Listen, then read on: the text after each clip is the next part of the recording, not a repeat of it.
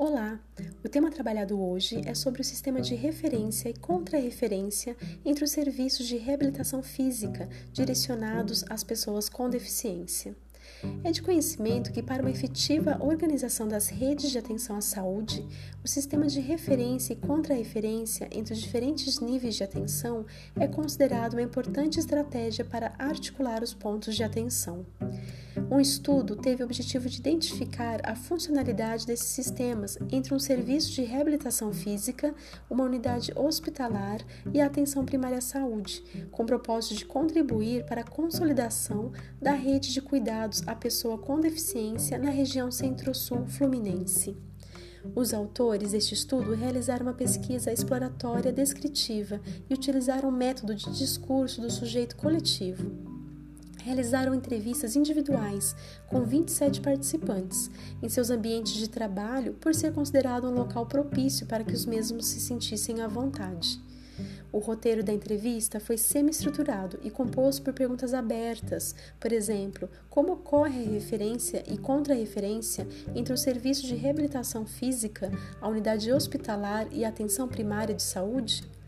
identificou-se que a maioria dos gestores apontou que as referências e contra-referência entre os serviços pesquisados foram realizadas por meio de encaminhamentos médicos realizados em uma ficha própria para essa finalidade.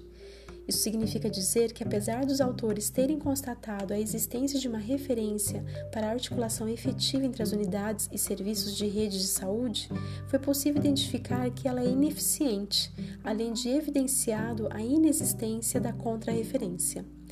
Outro destaque foi que a microrregião do Centro-Sul Fluminense encontra-se em total desarticulação com os serviços, comprometendo o sistema de referência e contra-referência.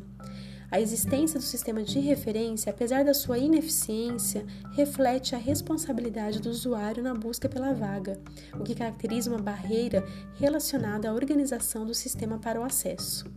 Em relação ao sistema de contra-referência, foi identificado a sua inexistência, o que denota a descontinuidade do cuidado e a baixa resolubilidade dos casos.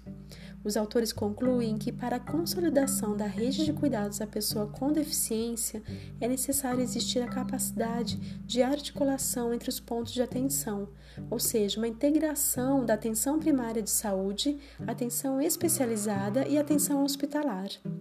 Por isso, é importante que esforços sejam destinados para a efetivação do sistema de referência e contra-referência, uma vez que seu funcionamento resolutivo contribuirá para a garantia da integralidade e continuidade do cuidado a ser prestado à população assistida. Até mais, bons estudos!